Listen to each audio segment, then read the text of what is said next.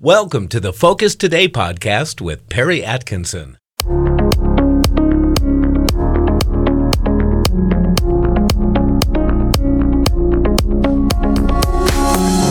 Well, welcome to Focus Today. I'm your host, Perry Atkinson, and I'm delighted. It's been way too long since we've had uh, Jackson County Commissioner Rick Dyer in the studio with us today, and he's here for a very important reason.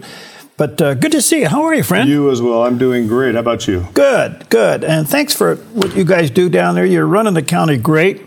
I, and I appreciate that as well. We All do- 36 counties, Jackson's been run the best. Thanks. You know what? I'm going to agree with you on that. I'm, I'm not even going to be modest, but yeah, I, I, I will agree. We, we are uh, we're in great shape here. Yeah, you're doing really a good job. Well, listen, you're kind of the hawk on the repeal of Measure 10, and it's gaining momentum. I know that all of the commissioners in Jackson County, you got the sheriff and others, but first of all, what is Measure 10 and why are you going after it?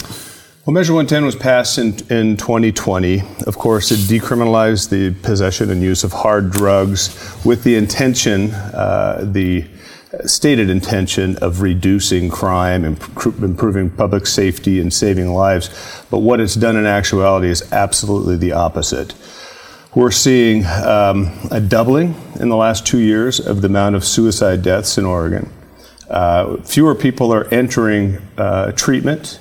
Uh, obviously, we're seeing an influx of, of people from other states coming to Oregon because if you if you do hard drugs and you want to do it without consequence, this is the place to do it.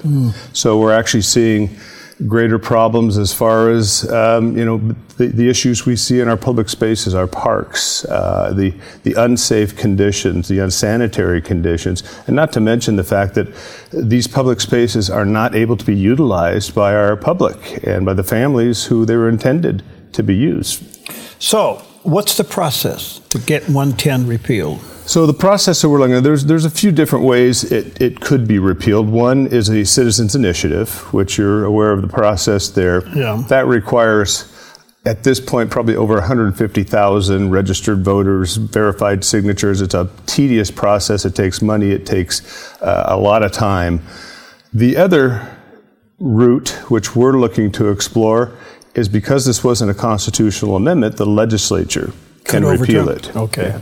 And that's the route we're looking at. We're asking the legislators who share uh, the same responsibility we do uh, to, to preserve the health, safety, and welfare of our shared constituency. We're asking them to take a look at this, take a look at the facts, and the facts are indisputable that it is not working and it's actually doing the opposite. It's causing more damage. All right, so you got those facts. It's not working. In fact, it's been a huge negative on our on our cities and public areas. And I would assume those who initially were for it are beginning to rethink it. I think you're right. And I think, honestly, a lot of those who were originally for it thought that they were for something completely different.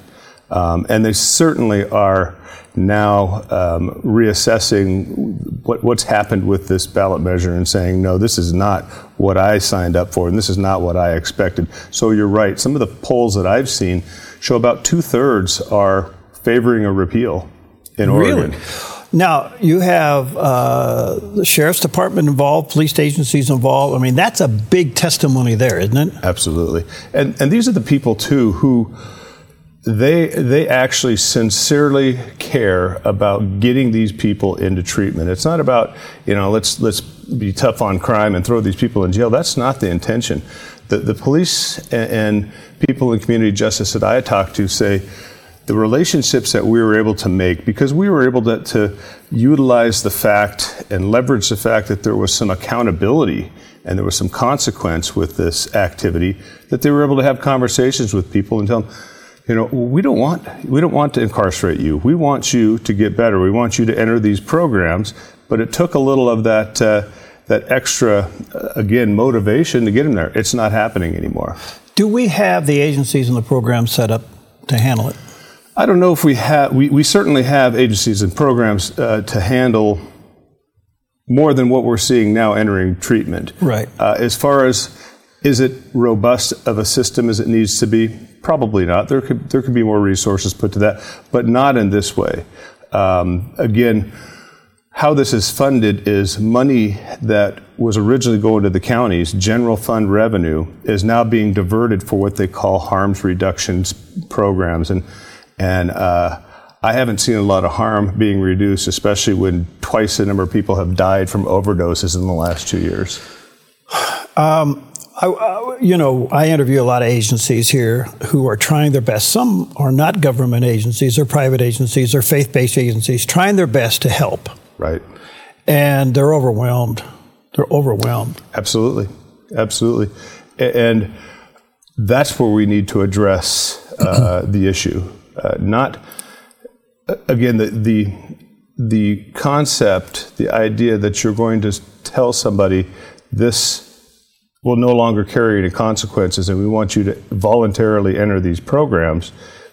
It, it was a failed concept from the right. beginning. How impacting was this on the court system? I mean, that kind of jammed things up there for a while, didn't it? Well, as far as 110, obviously there weren't as, there weren't being uh, they were just recycled being, out, right? Yeah, and the, the arrests weren't being made, so we yeah. weren't seeing.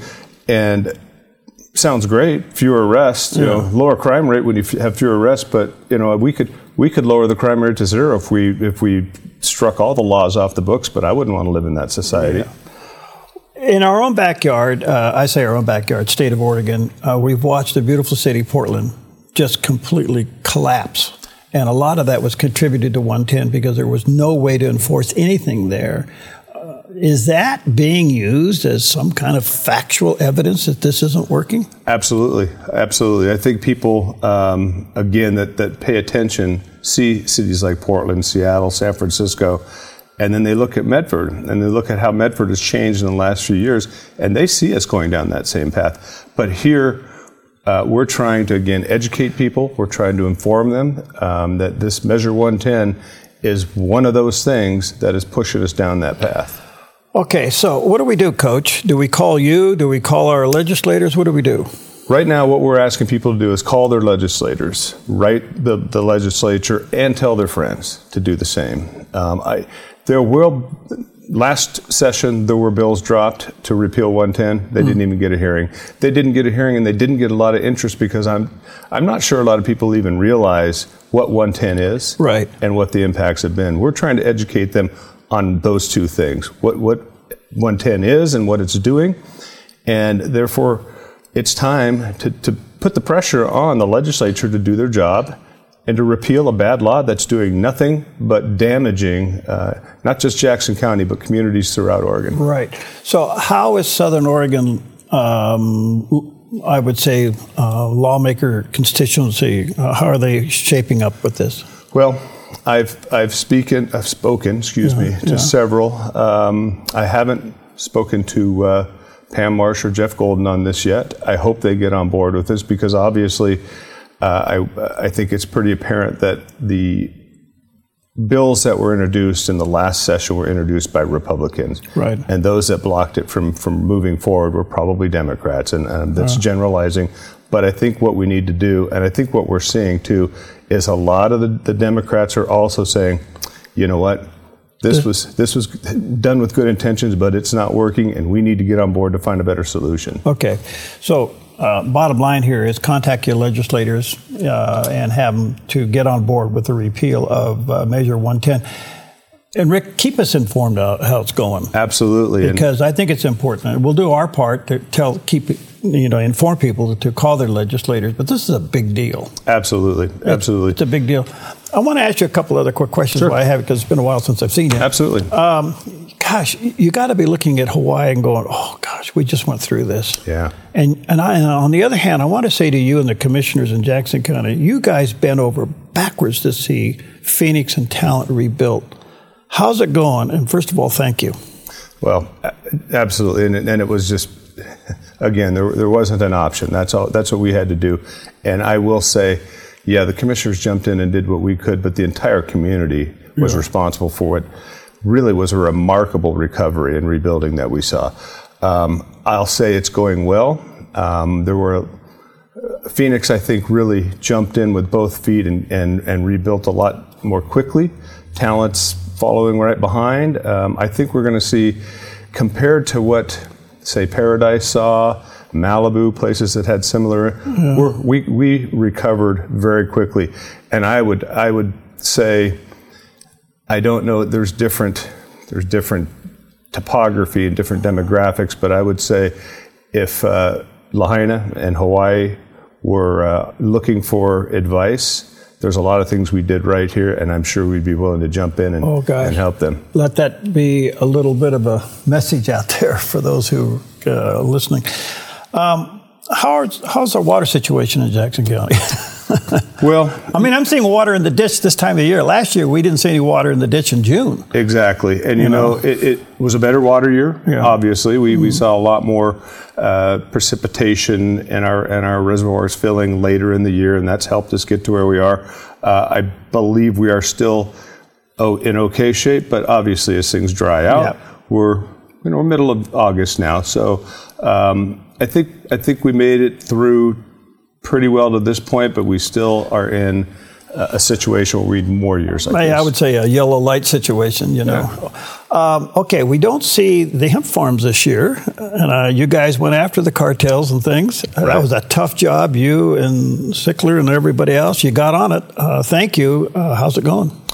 Well, as as you said, you just don't see those hemp farms uh, proliferating all over the valley anymore, and a lot of that was just what we just what we intended to do with that, and that's we weren't going to go out and and be able to, to bust all these illegal grows, but we what we were able to do is create an effective deterrent and let them know this is not an easy place and this is not a, a safe place for illegal marijuana cultivation, for car- cartel activity, for all the, again, negative uh, uh, activities that went along with that, the trafficking, um, you know, the animal abuse, everything else. Yeah.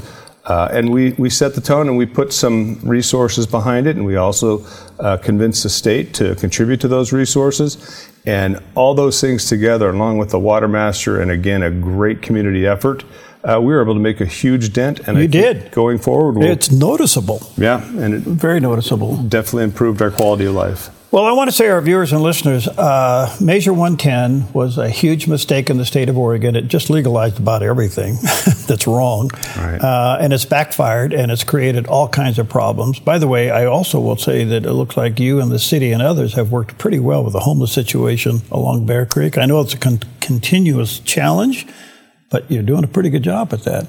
I don't know how you do it, but it's getting done. Well, I, I'm going to give credit to uh, you know the, the city. That's a city jurisdiction, and their livability team has done an amazing job. Um, and the strategies they've employed have been effective, but Measure 110 has put a major hamstring on their efforts. There you go.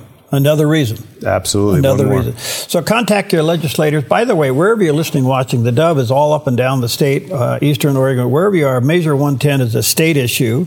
You can call your legislators and let them know that you are in favor of them getting behind the repeal of Measure 110, which just basically legalize all these hard drugs, which is now obvious with the side effect that that's been. Rick, thanks. Good to see you. Keep up the good work, buddy. thank you. Great to see you. Okay, okay. We'll be right back. Thank you for listening to this week's Focus Today podcast.